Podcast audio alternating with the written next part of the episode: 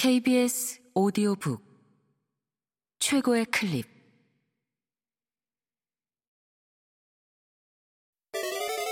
B S O D O 북.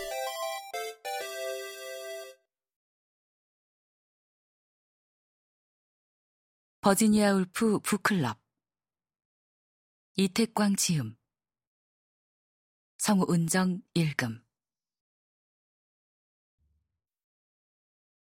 랑시에르는 아이스테시스라는 책에서 1764년부터 1941년에 이르는 예술사를 자신의 방식대로 재정립한다.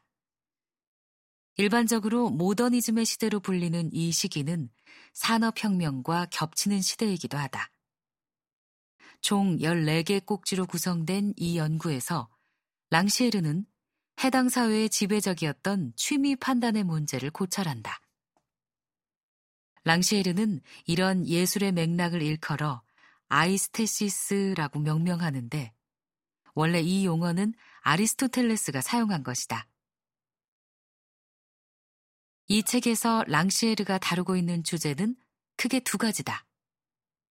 첫 번째는 서로 다른 예술들, 고급 예술과 저급 예술 또는 예술과 삶 사이에서 일어나는 탈경계의 경향이다. 이를 통해 랑시에르는 모더니즘의 시대라는 통념에 대한 대안 역사를 제시하거나 그에 대한 급진적인 수정을 가하고자 한다. 두 번째 주제는 예술의 영역에서 발생한 변화로 인해서 초래되는 광범위한 사회적 변화에 대한 것이다. 랑시에르에게 사회혁명은 미학적 혁명의 딸이다. 랑시에르는 이를 증명하기 위해 고급 예술뿐만 아니라 문학과 음악, 공연, 영화, 장식 예술, 그리고 카바레 문화까지 다양한 사례를 제시한다. 일반적인 미학의 발전사는 사실상 포괄적인 문화사일 수밖에 없기 때문이다. 이런 의미에서 모더니즘은 대중문화와 대립한다기보다 그 영향 아래에서 출현한 미학 체제인 셈이다. 따라서 대중문화와 모더니즘, 다시 말해 대중문화와 고급 예술의 차이는 생각보다 그렇게 크지 않다. 오히려 서커스나 슬랩스틱 코미디 같은 대중문화가 있었기에 모더니즘도 가능했다. 근대 사회에서 자유는 여가 계급의 특권이었고, 여가를 낮은 계급까지 확대하고자 하는 것은 도발적이면서 평등주의적인 제스처였다. 모더니즘의 출발점은 이런 평등주의였다고 할 수 있다. 울프의 일기는 이 가설을 생생하게 증명한다. 울프만큼 랑쉐르의 규정에 부합하는 작가도 드물지 않을까 싶다. 울프야말로 모더니즘의 본질을 누구보다 잘 파악했을 뿐만 아니라 자신의 신념으로 내면화하고 실천했던 작가일 것이다. 이런 의미에서 그의 일기는 소설로 만들어지지 못한 이야기의 편린이라기보다 이 형식에 담아낼 수 없는 더 큰 이야기의 덩어리였다고 할 수 있다.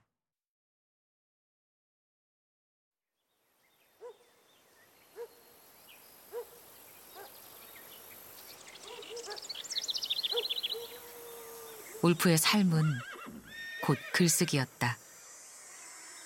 그의 삶은 오롯이 글쓰기로 이루어져 있었다.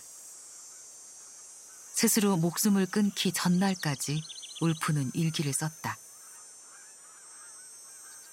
3월 24일로 날짜를 잘못 쓴 그날의 일기는 의사이자 친구인 옥타비아 윌버포스를 브라이턴에서 만난 기억을 기록한 것이었다. 남편 레너드는 아내의 우울증을 치료하기 위해 브라이턴에 있는 옥타비아의 저택으로 울프를 데려갔다.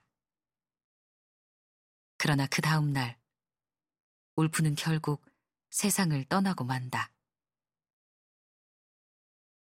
레너드의 노력은 결실을 맺지 못한 셈이다. 그런데 이상하게도 울프는 이 마지막 일기 어디에서도 비극적 죽음을 암시하지 않았다. 평소 일기에서 민모를 자신의 우울을 토로하던 울프의 모습은 여기에 없다. 오히려 그는 담담하게 전쟁에서 죽은 옥타비아의 두 아들에 대한 사연을 전하면서 의욕적으로 1900년대 영국 청년들의 이야기를 해봐야겠다는 작품 구상을 밝히고 있다. 이 일기를 쓸 때 울프는 쓰는 자로서 완벽한 행복감에 젖어 있었다고 할 수 있다. 울프는 이 행복한 쓰는 자인 동시에 현실에서 숱한 외상으로 고통스러워한 자이기도 했다. 말년의 울프는 깊어가는 마음의 병에 시달렸지만 한편으로 글로벌화한 세계의 문제에 끊임없이 호기심을 드러냈다. 이런 그가 더 이상 고통을 이기지 못하고 차가운 물 속으로 사라진 것은 정말 애석하고 안타까운 일이다. 이 같은 비극을 보상하기라도 하듯 그의 일기는 지금까지 남아서 위대한 한 여성의 정신을 우리에게 전하고 있다. 그의 일기는 개인의 일대기를 넘어서 교차하는 시대의 진실을 보여주는 거대한 파노라마라고 말해도 손색이 없을 것이다.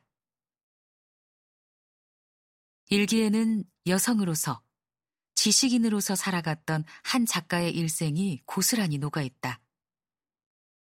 울프의 일기는 우리에게 글쓰기의 필요성을 절실하게 알려준다. 일기를 쓰는 행위는 사치라기보다 필수라고 해야 할 것이다. 오늘날 우리도 매일 어디엔가 쓴다. 쓰는 행위가 종이로 만든 일기장이 아니어도 그것의 의미가 퇴색하는 것은 아니다.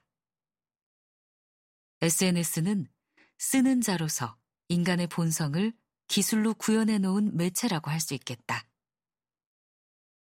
인터넷 게시판에서 SNS로 변화해온 쓰기의 기술은 앞으로도 계속 확장, 발전할 것임이 틀림없다.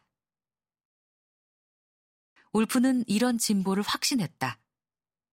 그의 일기는 이런 확신을 증명하는 것이기도 하다.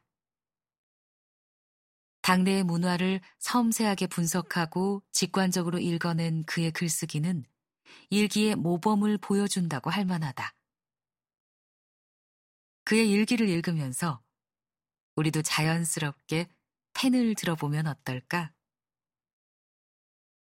덧없이 스쳐가는 삶의 체험을 수집하고 정리하는 과정이 곧 살아가는 것의 의미라는 사실을 울프는 일기를 통해 말하고 있다.